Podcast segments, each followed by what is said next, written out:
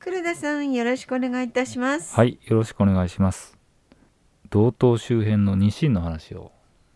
ニシンですか？はい。あの2010年代以降漁獲量が増加している。結構まあ僕らにとっては嬉しい魚の一つですね。はどうでもいい話から はい。始めようと思います。はい。正月のですねおせち料理の中で子供の頃一番好きなのはあの数の子でした。あの食感がね。そうですね。でまあ関西だとカツオと昆布の出汁を染み込ませてまあそれがお重に入ってたんですけど、はい。兄弟3人でですね取り合いして食べてたという そんな思い出があります。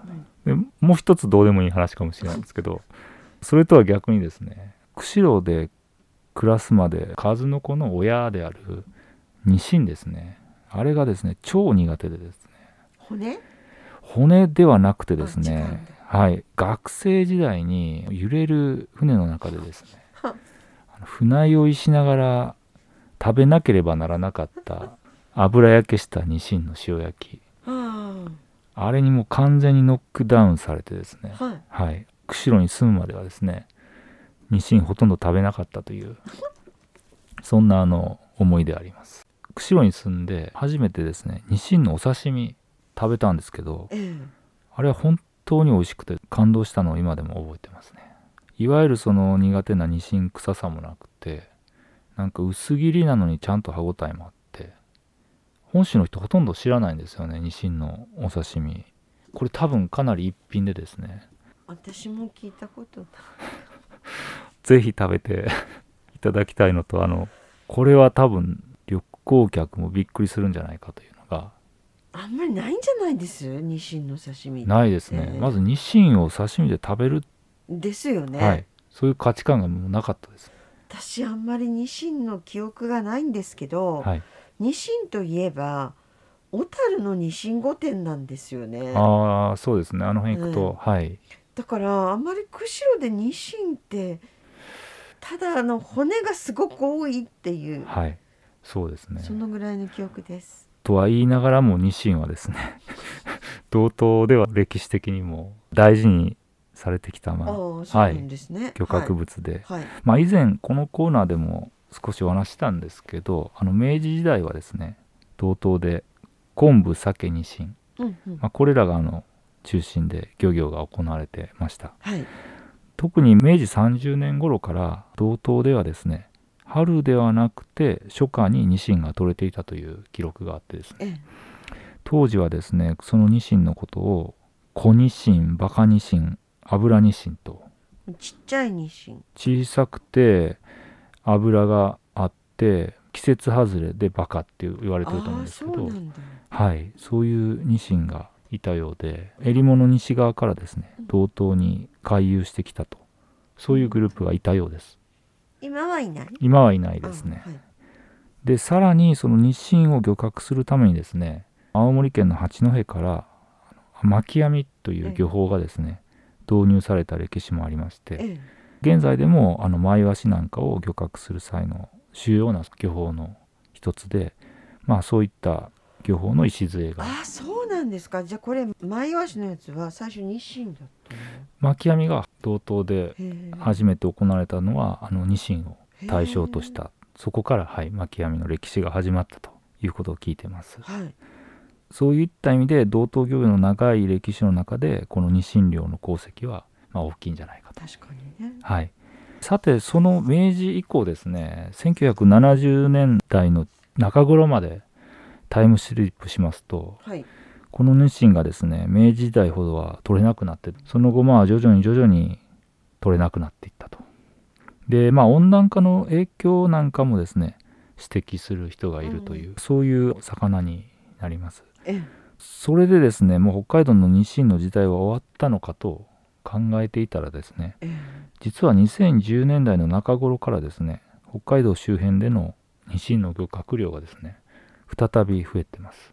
これまあ結構謎な部分もあってですね地球温暖化が進む中で増加しているということで、まあ、僕はこういうのをちゃぶ台返し的な 魚種と呼んでいるんですけど、まあ、本当にですね生き物は不思議だなというそういうことを今痛感しますね。これあのニシンも実はやっぱ減ったんですよね。はい。昔に比べると。そうですね。すごい昔に比べると。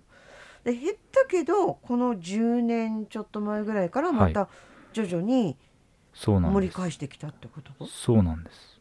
なんででしょうね。その辺をですねちょっとお話できればなはいはい。と思います、このあの道東で漁獲されるニシンの代表なんですけども地域性ニシンと呼ばれるグループになります。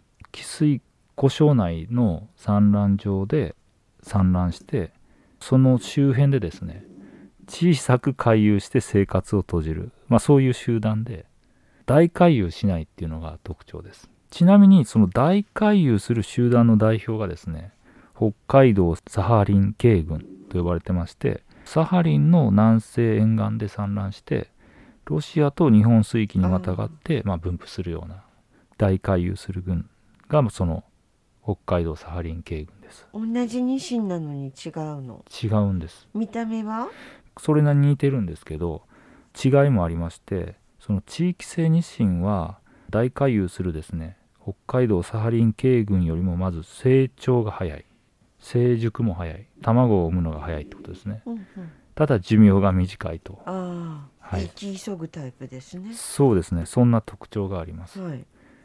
で話を戻すとですねその道東域における地域性ニシンはですね例えばあの誘導沼あと厚岸湾厚岸湖またあの風蓮湖などのですね地域性ニシンがいるというのが知られていますあっけしにもいるんだ。いますで例えば近年の厚岸湾厚岸湖ではですねニシンの卵は厚岸湖東側に密集するアマモとか海藻に卵が見つけられてその後孵化した七魚ですねはい。七魚は厚子岸供ね。はい。厚岸湖内で生息します。うんで水温が20度を超えるとその厚岸湖から水温の低い厚岸湾の低層に生息場所を移動すると、あ自分で泳いでいくんだ。はい、でその後湾外を小規模に回遊するというは特徴があってですね。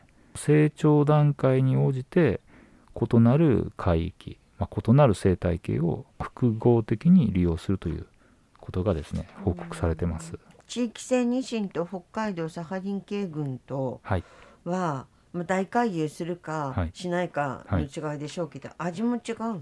すいません。食べ比べたことなくて。すいません。それはねまあ宿題として持ち帰らせてもらいます。はい。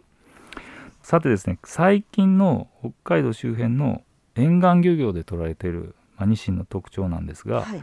まず厚岸湖厚岸湾の地域性ニシンの漁獲量これ2015年から突然増えてます最近ですね。はい、で2015年と16年には1000トン超えしましてその後はですね、まあ、幾分減少傾向にあると。で増えたのは2012年級といってですね2012年生まれじゃないかということが言われてましてこの年のニシンの生き残りが非常に良かったということがですね指摘されてます。うんでニシンはですねその卓越年級群といってある年に一度ですね生き残りが特にいい年があってうんはその年に資源量を大きく増加させる特徴があってまあ2012年っていうのがその当たり年だったんじゃないかということが考えられています。でその厚岸ニシンの専門家ともですねこの2012年級の増大の要因について話したことがあるんですが、はい。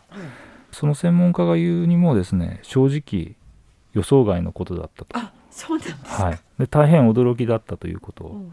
聞いているのと産卵場とかですね初期の生育場周辺ですねその水温と関係があったんじゃないかということをですね、えー話されていました。はいただですねそのニシンはですね非常に浅いところで産卵してその2012年の当時ですね産卵場周辺の水温を、まあ、きちんとモニターしていなかったので実はその真意というのは明らかではないんですがはい。2010年代の前半っていうのは北海道の冬春のですね海面水温あるいは気温ですねこれが平年値よりも低い特徴があって寒かったんだ。はい。2010年代前半の冬春っていうのは一時的な寒冷化の時期としてまあ知られてまして、うんうん。これがあのニシンの生き残りを良くしたんじゃないかということを想像しています。あさてですね最近年ですがアッケシニシンの漁獲量は先ほど申し上げたように減少傾向なんですが道東周辺でニシンの漁獲量が増えているという場所がありましてえそれがあの根室海峡周辺。根室。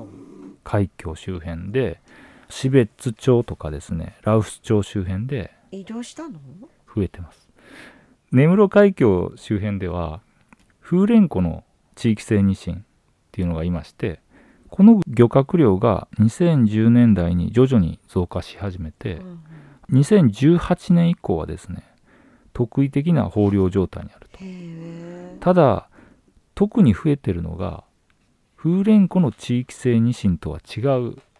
そういうグループが漁獲されているということが分かってましてここがあの先ほどの質問に対する答えなんですけどえ漁獲量の増加の原因はこれ未だ不明です。えへえそうなんだ。はい、でまたさらに興味深いことにですねちょっと近い場所である北海道のオホーツク海沿岸紋別なんかでも2020年の前後でですねニシンの漁獲量増えてますしかしそのどの集団を漁獲しているかがわからないっていうのがですね現状でこちらについてもですね漁獲量増加の原因っていうのがまだ特定されてないと。というのもあの国境を越えてくるですねニシンもいるはずなので、うんはいはい、その辺がですね科学的に今理解を難しくしているというのが現状ですね。増えてるけども地域性どこのニシンかわかんない？その通りです。ただ増えてるというそこは間違いないといううん状況ですね。いずれにしてもその道東周辺ではですね2010年代以降、まあ、ニシンの漁獲量が増えているので余裕があればですねあの輸入物アメリカ産とかカナダ産とかですねよりもですね少し値は張るんですが北海道産特に道東産をですねぜひ買っていただければなと思いますね。ということはニシンが取れてるってことは数の子も取れてるってことですよね。そうですねはいってことは数の子の値段は安くなってる？えっとおそらくそこまで国産の数の子は安くはないのかなとは思いますね。はいお話を伺っていると安くなってもいいような気はしますけどね。そうですねただまあその例えば195060年代と比べるとレベルがまだまだ、でしょうね。はい、過去には追いついてないという状態ですね昔はまあ北海道のおせちなんかはなんか丼で数の子が出てくるっていえう話もそんなの聞いたことないよ。そういう話もですね古いい。本には載ってたりしてうんいや贅沢だなと思って読んだりしてたんですがまだそのレベルにはねうん至ってないっていうのが現状かなと。わかりました。はいということで今回は道東周辺ニシンのお話でした。黒田さんありがとうございました。はい、ありがとうございました。